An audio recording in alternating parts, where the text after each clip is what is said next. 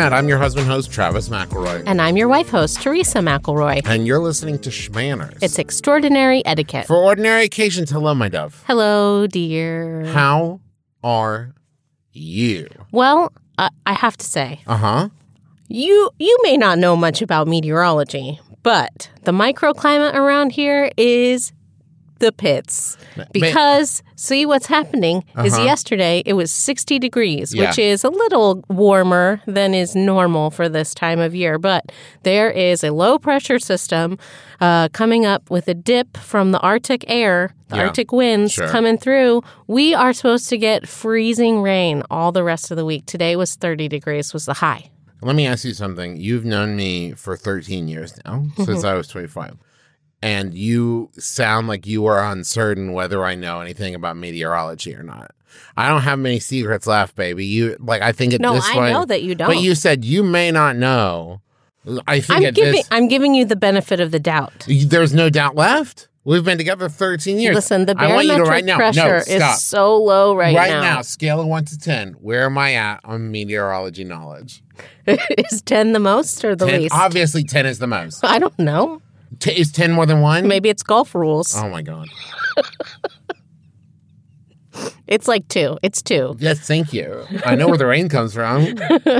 I know it comes from the sky when the angels cry, Uh anyway, and thunder is the angels bowling. so if anyone else in the Ohio Valley woke up with a thundering headache like I did, Speaking of meteorology, thundering. yeah, it's because the barometric pressure has like I hate it. dropped. every year so i go through this every year um y- Oh, the spring, the fall. when the seasons change but also like if the weather like fluctuates rapidly like that it really messes with me and yet every year i also go like what is wrong with me what's happening oh right and i have to remember every year that I that there's some kind of malfunction in my sinuses that makes it go, I don't like this change.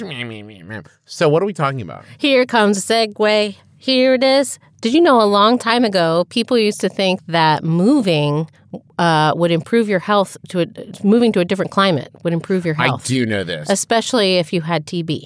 Uh, I know it one from Tombstone Uh-huh. uh, because Doc Holliday talks about it a lot. I also know like I listen to a lot of like um, Victorian mysteries and turn of the century mysteries, and people are always holidaying for their health. We we just they listened are. to one where someone went to take the waters at a place, and indeed, so Paul R. Williams yes. was born February 18th, 1884, to Chester Stanley and Lila Wright Williams. Well, we were pretty close to his birthday. Let's see, when this comes out, it'll be what, the 25th? Yeah. It's only a week, like a week off. Um, the couple had migrated to Los Angeles from Memphis in 1983 with their older son, Chester Jr., in hopes of starting a fruit business and because they both had tuberculosis. Ah, for their health. And they were told that a, a warmer, brighter sunshine, drier. drier climate would assist with their recovery. Unfortunately, they did not. Okay. So they continued to have tuberculosis. they, I mean, until until the end. So here's the thing: Los Angeles at this time was a city on the grow. Okay. In fact, California was actively participating in a massive PR campaign to get people to move west. What year was this? 1883. Okay. Um, and so they were attempting. I, I'm I'm realizing now that there's a solid like 40 years of American history. I would say from no, maybe 50, from like 1850 to 1900, where it seems like a lot happened, but all I can think about is the Civil War, Yeah. right? And it's just like, what was California doing during? Wait, was California around during the Civil War? I have no idea. Go well, on. it actually was a newly minted state um, and needed to gain traction to bring American people west. Um, and they also uh, needed to bring, you know, commerce and the railway and, and everything. And this massive campaign they had um, big, beautiful posters. And you can actually see some of these uh, if you are an Antique Roadshow fan. Oh. Um, you can I see these in in the posters that they often do, like where you can see like the big like palm tree boulevards and you know beautiful luscious oranges and the Pacific sunset and on the and the mountains sometimes in the background. It, it's amazing. You should look these up. But also. Part of this campaign was the general kind of wellness statement, right? Mm-hmm. That the Southern California air was good for what ailed you. Uh, Okay. in, in fact, this would be come to known as the health rush. Like the gold period. rush. Like the gold but rush. for health. I put it together. I solved your riddle. You did. Okay. Like I mentioned, the family moved there, but uh, was quickly disbanded when both Paul's mother and father died within two years of each other. Bummer. Um, he was an orphan at only four. Ooh. Yeah. Um, there was a, um, a sort of foster community, and they lived just outside of LA's new and bustling downtown. Um, and his older brother, Chester, was actually old enough at the time where he could actually keep in touch with his younger brother. But again, Chester would succumb to pneumonia and pass away in his early 20s. Wow. Okay. Um, and so he was raised for a majority of his life by a couple named Charles and Emily Clarkson, who changed his life completely. I mean, changed not only like his immediate life, but the trajectory of his life. Okay. And I still haven't told you what he does. No, but I'm I'm waiting for the big reveal. Good. Um, and he lived in a small African American community. Um, and he already, being in California, was a leg up over what his parents had come from. So they had moved from Memphis. Um, and just being away from like the violent turbulence of the South at that time, he was able to go to um, a predominantly white school because these schools had already been integrated. Um, he could black people could buy property at the time, own businesses, and you know, like I said, attend school with white children. Um, and under Emily's wing, he became a fantastic student and a great worker. He even got a job as a paper boy. Okay, this is feeling like an inventor biography or Um, A little some- bit. Okay, go a on. little bit. Okay. In 1908, he was 14 when he was accepted to, into the highly selective Los Angeles Polytechnic High School. Okay. This is still in operation today. It is a famous high school. It has people, uh, famous actors and athletes and journalism tycoons, and even a Nobel Prize winner through its doors. Um, it was a very, very big deal. Okay. This is where he hits his first blank wall of disappointment. He confided in a teacher that he was interested in studying architecture, but was told, nah, you Oh, can't do what? that. He, recalled, he looked as me, at me as if I had suggested a rocket trip to Mars and exclaimed, Who ever heard of a black architect? Okay. All right. Okay. He used a different word, but he went on to become an architect. When he graduated in 1912, okay. he went forward with his dream um, and he went through, I mean, really every avenue you could to become an architect. You could get a degree from a university or a correspondence school, did both of those. He studied at the Los Angeles School of Art and Design and at the Los Angeles branch of the New York uh, Beaux Arts Institute of Design. Um, you could also get an, uh, an apprenticeship. Okay. Right? Yeah. And he did that. He worked as a landscape architect and went on to earn an additional degree in architectural engineering at the University of Southern California. He sure sounds qualified to me. And the big break came with architectural contests. Okay. So it's like a writing competition, right? Where, um, you know, you send in plans for buildings. You said writing, right? Not writing. You're Right. not like hopping buildings over jumps, right? No, writing okay, great. with the pen, my friend. Or the typewriter. Yeah, they had typewriters. Yeah.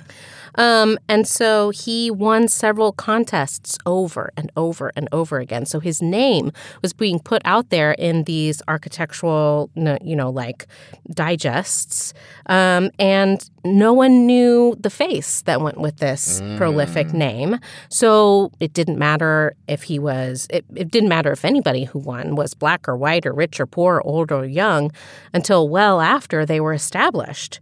Um, and so not only did he find that he measured up to his contemporaries, he was found to be something of an architectural genius. Okay. I can't wait to learn more about him because you told me before we started when I tell you what he did, you're going to like smack your forehead. Yeah, but, you're going to know. But first, a thank you note for our sponsors.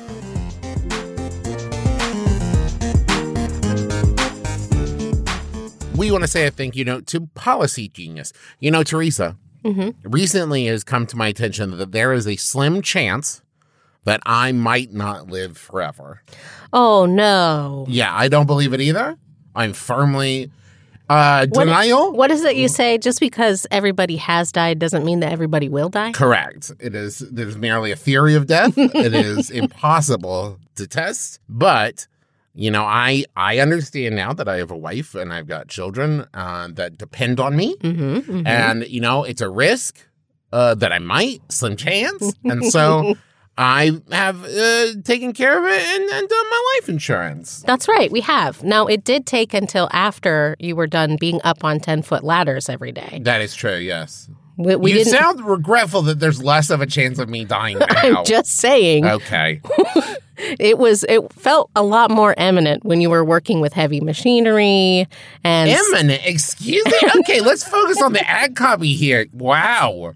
Sorry I wasn't insured when I could have died easier. But you, dear listeners, can get insured with Policygenius. Yes. If someone relies on your financial support, whether it's a child, an aging parent, or even a business partner, you need life insurance. Policygenius is your one stop shop to find and buy the insurance you need.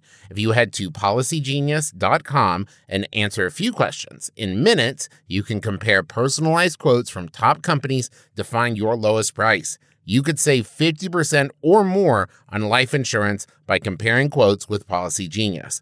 The team of licensed experts at Policygenius will help you understand your options and apply for the policy you choose. You can trust them to offer unbiased help and advocate for you at every step until you're covered. Head to policygenius.com to get your free life insurance quotes and see how much you could save. Hi, I'm Janet Varney, and just like you, I survived high school. And we're not alone. On my podcast, The JV Club, I invite some of my friends to share the highs and lows of their teen years, like moments with Aisha Tyler. But when you're a kid, the stakes are just pretty low. Go to school, try not to get in trouble, get laid. Jameela Jamil. I watched television probably every waking hour during that time when I was shit faced on medicine. And Dave Holmes. We talked and talked, and then everybody left. It was just us two, and I was like, I love you. Learn how you too can be a functioning adult after the drama and heartbreak of high school. Every week on the JV Club with Janet Varney. Find it on Maximum Fun or wherever you get your podcasts. This is a judgment free show. We have wasted this world. Our magic put a storm in the sky that has rendered the surface of our planet uninhabitable. But beneath the surface, well, that's another story entirely. In a city built leagues below the apocalypse, survivors of the storm forge paths through a strange new world. Some seek salvation for their homeland above. Others seek to chart the vast undersea expanse outside the city's walls and others still seek what else? Fortune and glory. Dive into the Ethersea, the latest campaign from the Adventure Zone, every other Thursday on MaximumFun.org or wherever you listen to podcasts. Okay, so we're talking about Paul R. Williams. Indeed. And this is the, was this the big reveal? Um, it is. We're getting there. We're getting okay. there. We're so, so close. Okay. He caught the eye of Reginald Johnson, who was a hotshot in Los Angeles architecture at the time. He designed the Hotel Valencia and the Four Seasons in Santa Barbara and, you know, a bunch of residential buildings. But the thing that really worked for Paul R. Williams was all of the Hollywood elite that Reginald Johnson introduced him to. Can I say it's really messing with me, Teresa? Because Reginald VelJohnson played the dad on Family Matters. Oh, no. As well as the police officer in Die Hard. Uh huh. Different And guy. it's all I can picture now, though. Okay. Different guy, for sure. Okay. Uh, But then you, then I'm like, oh, that's wild. But then you're like Hollywood elite, and I'm like, wait, Wait hold a on. minute. Okay. Um, these were high rolling, high paying customers who would just love to have a brand new house built for them. Uh huh. And Johnson introduced a young Paul to some of his contacts while he was finishing up his architectural degree. Okay. Um, it was also during this time that Paul Williams fell in love with a young woman named Della Mae Givens at a church youth group, and Della would later become his wife. Okay. Um, the pair would marry in 1917 and go on to have two daughters and loads of grandchildren who simply adored them. They had a really great partnership, and if, if you have the time, you should. Our listeners, you should l- look up their love story. It's very okay. charming. What building did he design? I don't care about his grandkids. Just a second. In 1921. I bet his grandkids were great. So uh, if you're listening, grandchildren, I'm sorry. I bet you're great. In 1921, Paul Revere Williams became a certified architect in the state of California. He was the first certified black architect west of the Mississippi, and he was in exactly the right place at the right time. The added bonus was that the city couldn't turn him away for discriminatory reasons. They needed someone with his skills, and beggars can't be choosers. So, in 1922, he opened up his own firm in the Stock Exchange building in downtown Los Angeles. He was only 28 years old, exactly 10 years after his high school teacher had told him, What architect? You meh, right? Nana Nana Boo Boo. Stick your head in doo doo. And That wasn't a quote. I just want to make clear. That wasn't a quote from Paul R. Williams. That was a quote from me. Okay. Oh, right, right, Okay. right.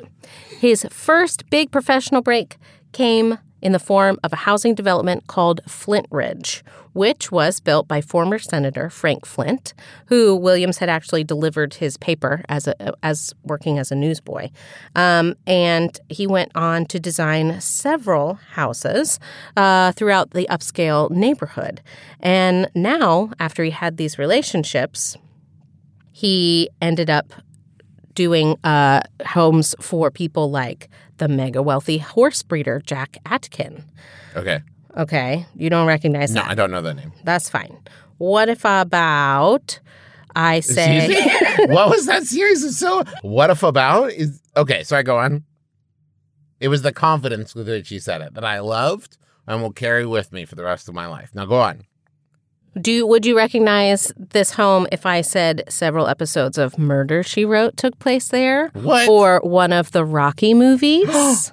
What? Yeah, it was Okay. featured in there. And by the 1920s, Paul Williams was designing all over the wealthiest neighborhoods in California. Um, and I'm, I, do want to say, just because he was a hotshot architect and everybody wanted Pam to make their houses, doesn't mean discrimination magically disappeared. Um, he was worried that especially his white clients uh, would be intimidated to meet him and see his designs, and he didn't want them, you know. Imagine coming to sit down next to your architect and exposing yourself as a, as a racist. Okay. Right? Yeah. and then you don't get paid because the, the people you're designing for are racist. Oh. So what he did was this is his one of his claims to fame. He learned to draw upside down. So he could sit across from the client and draw upside down to show them the home that he could design for them and he wouldn't have to deal with anybody, you know, quote being upset that he was a black guy, right? Okay. I No- mean, listen, that all sucks, but it's an amazing solution that you're just like, I'm just going to learn how to be amazing at this upside down. It's Exactly. incredible. So now Williams described it that they could be a full partner in the birth of the room without having to worry about any of the kind of like turbulent and, and dramatic politics. Okay. Here, here are the names. Here are the names that you'll recognize. This is a big reveal. he went on to develop homes for Cary Grant, Okay. Desi Arnaz, Okay. Lucille Ball, Uh huh. William Holden, Okay. and Frank Sinatra. Wow. Yeah. Wow.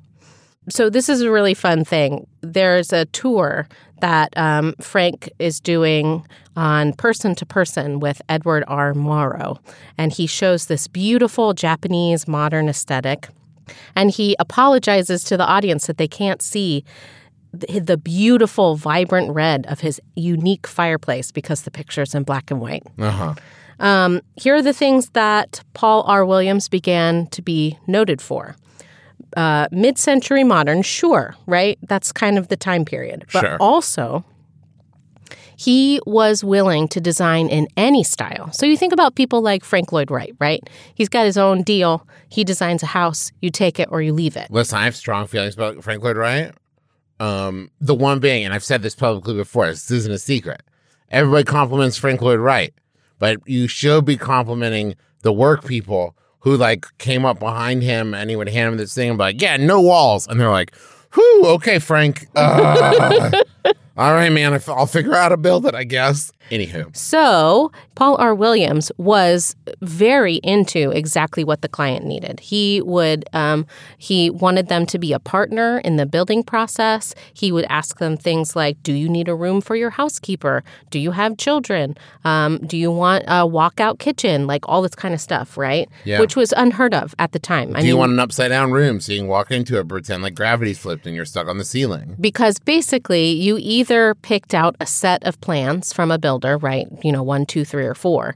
Or you could say, well, I like four, but can you flip it left to right? And it'd be Or okay. flip it upside down. No, not not really. But or you paid an architect to basically design a work of art without you there.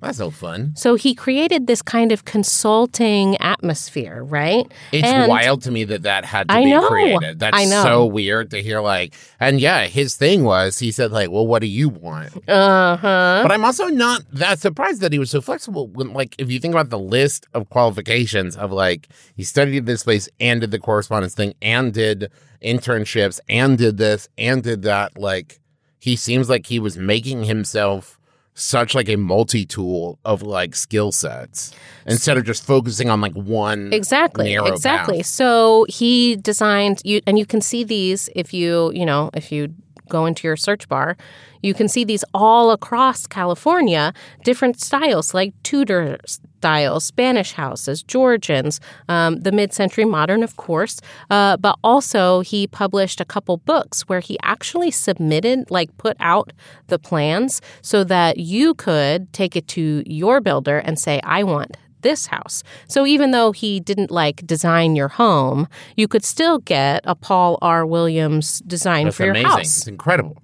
Um, also, you've given me a great idea to open up like a bar for singles called the Search Bar. That's really good, right? His houses are known for the breathtaking views and the incorporating of nature, the front and backyards, like the big windows, um, grand entryways, those kind of like slinky staircases that look Oh, like yeah. they're not supported by anything. Oh yeah. that's that's definitely one of the things that he did.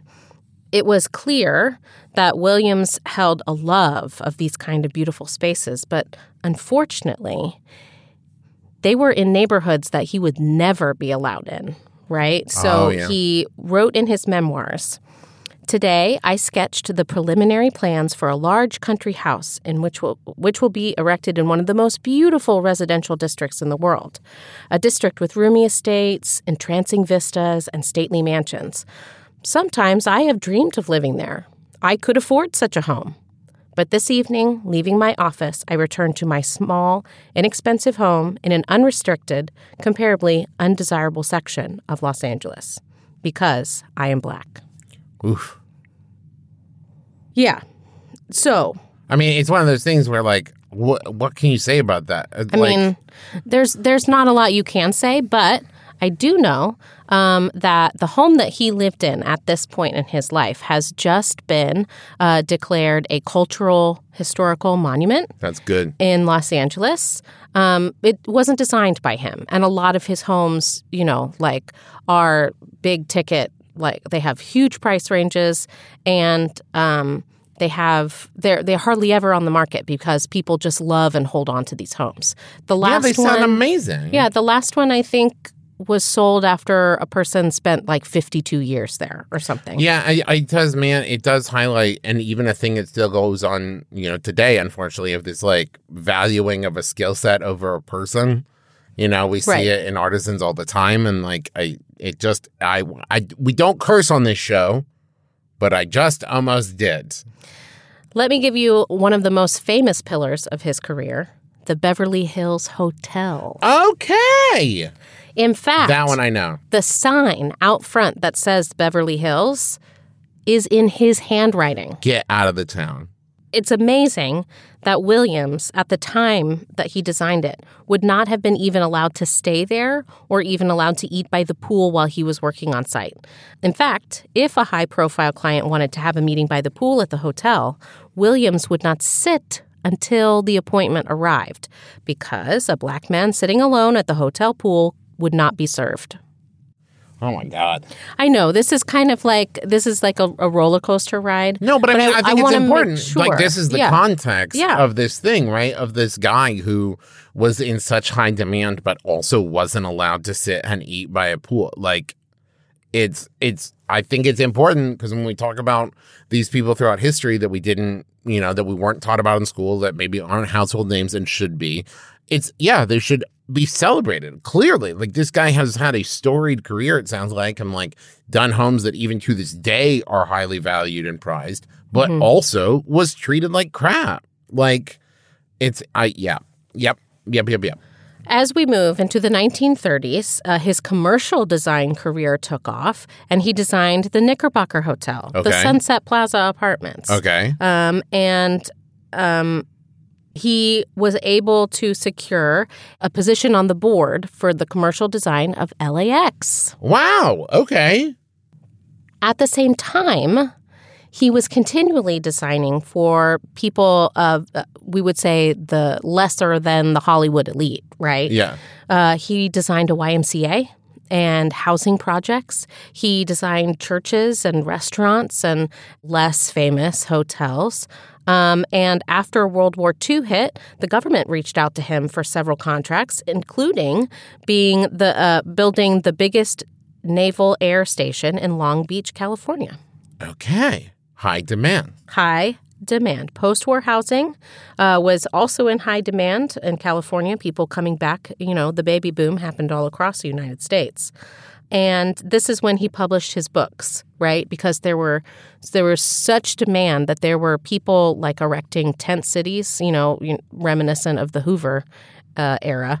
Because there just weren't enough houses. There just weren't enough houses being built. And so he published those books that had his own like architecture designs in it so that you didn't have to pay for an architect. You get your hands on one of these books and you can just give this to your builder. That's amazing.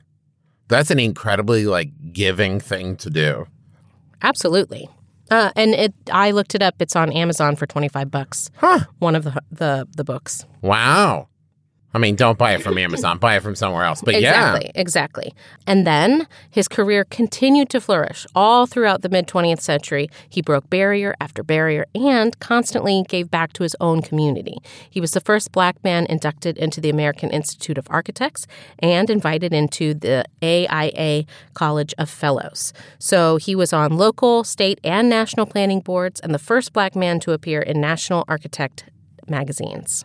Okay. Um, he was commissioned to design the Golden State Life Insurance Company uh, building, and he commissioned two murals to be included that depicted scenes of Black history in California. And when it was renovated in the early 2000s, they added a memorial to Williams to the Oh, space. that's good. That makes me happy. So, Williams knew that the survival of the black community depended on home ownership. And so he wanted to give that dream to his community when he opened the Broadway Federal Bank, which, by the way, financed the Stahl House. Do you, do you know what this one is? So, this is the one, it is an all glass mansion with a pool that overlooks Los Angeles. I mean, if you saw it, you, you would see it. Here, Okay. go ahead. Let's take a break and you Google it. Okay, yeah, I feel like I've seen this before referenced in a lot of stuff. Oh, yeah. Absolutely gorgeous. Yeah. Yeah. You, yep. You've Yep. definitely seen it. Um, and so Paul Williams Bank was the one that financed it because most banks turned him away because it was, I mean, it was a completely non traditional style of design, right? Up until then, who had ever heard of like a glass house Yeah. other Or- than the ones that you break? uh, yeah. Don't throw. Don't don't throw stones. not only uh, did Paul R. Williams do uh, so much for his own community, he also did wonders for children across America. He didn't often become friends with his clients, but he did become friends with Danny Thomas. Um, and the two clicked and remained close throughout the rest of their lives. One day, Thomas approached Williams with an idea. He wanted to build a hospital in Memphis where children in the South, particularly black children, who rarely got the medical care they needed, would be able to be treated for free. Guess what that is? What? St. Jude's Children's Hospital. Get out of the town. yeah, he designed the hospital for him for free. Okay. So, by the time Williams retired in 1973, his work would be found from coast to coast across the United States. He and his wife Della had experiences most people only dream of. They dined at the White House, they traveled internationally, they were hailed as brilliant on several national television shows. Um, and in the 1950s, he finally designed a home for he and his wife. Oh, good. Um, it was in Lafayette Square, which uh, is a neighborhood in uh, Los Angeles that was just starting to integrate at the time. And he spent the rest of his life in that beautiful home. Um, and when he retired, he devoted all his time to relishing his kids and grandchildren and, you know, spoiling his wife. What a cool dude. On January 23rd, 1980, Paul R. Williams died in Los Angeles at the age of 85, and his funeral was packed. Over 1,500 former clients, friends, coworkers, family, and Danny Thomas gave the eulogy. Um, and this is where his daughter, Karen, began the work toward cultivating and preserving her grandfather's groundbreaking legacy. Uh, she is um, heavily relied on for the PBS documentary about Paul R. Williams. So, uh, if you would love to know some more about this very fascinating, extremely talented man, you should watch that documentary. Most of his buildings still stand today, and they bring that mid century modern flair to Los Angeles and also, I mean, to um, The world? Palm Springs. Oh, okay. Sorry, it wa I was blanking. I was I almost said Star Springs, and that's not right. No. Palm But I- Springs. that's fair because, man, I can't picture Palm Springs without picturing mid century modern. Right. It is so, like, in, intertwined to me. I've never been to Palm Springs, so I can't really picture much of anything of Palm Springs. But what you've seen. yes. Um, and one of the apartment suites at the Beverly Hills Hotel, uh, which he would not have been allowed to stay in, Just a reminder, yes. just a reminder, is now permanently named after him. And it's a favorite of Jimmy Fallon and Russell Crowe. okay. Okay. Um, so before doing this uh, this show, I looked up. There are oh my gosh, there's so many Pinterest pages dedicated to all of his beautiful designs. Um, if you do your search, um, I went to the image search right, and it had all of these bubbles on the top. Like it would be R. Paul R. Williams homes, Paul R. Williams architectural life, Paul R. R. Williams uh, architectural achievements. Like, and it just went on and on and on. He was, a very prolific artist um, that most people hardly know his name, but you have seen his buildings on TV and movies, and you know, just if you've ever been to California, you've seen one. Thank you so much. Thank you, Teresa, for educating me about this. Thank, Thank you, Alex. I was about to say that. Okay, sorry, I didn't mean to beat you to it, but Thank you, Alex, Thank our you, Alex. researcher, without whom we wouldn't be able to make the show. Thank you, Rachel, our editor, without whom we wouldn't be able to make the show. And thank you to you for listening, because we could make the show without you, but why? um, thank you to Maximum Fun, our uh, podcast home. Thank you. I was about to thank the McElroy family, of which I am a part. but yeah, you know what? Thank you for your support, extended family. You can go check out all the McElroy projects at McElroy.family. Speaking of, We've got a virtual My Brother, My Brother and Me live show this weekend. If you're listening to this on Friday or Saturday, it's Saturday night, uh, the 26th at 9 p.m. Eastern Time. Um, tickets are just $10. It's My Brother, My Brother, Me with Sawbones opening. And even if you miss it uh, and you listen to this after the 26th, it will be available video on demand for two weeks after. So you can still go get tickets at bit.ly slash MBMBAM virtual. Go get those now. Don't forget, get them now. Join us live or watch it video on demand for two weeks afterwards. bit.ly slash MBMBAM. Uh, let's see. What else, Teresa? We always thank Brent Brentalfloss Black for writing our theme music, which is available as a ringtone where those are found. Also, thank you to Kayla M. Wasil for our Twitter thumbnail art at Shmannerscast. Um, when we're done with the biographies, uh, we often ask for listener submitted questions of our topics, and that is where you can submit your own question at Shmannerscast on Twitter. Also, thank you to Bruja Betty Pinup Photography for the picture of the fan run Facebook group Shmanners Fanners. Uh, if you love to give and get excellent advice from other fans, follow that group today.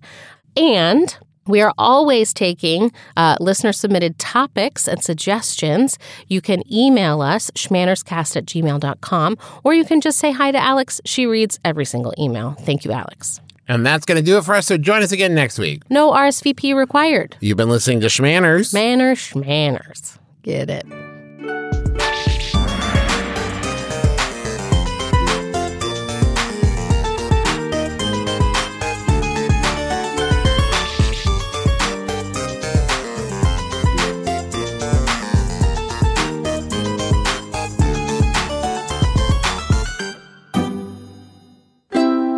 MaximumFun.org. Comedy and culture. Artist owned, audience supported.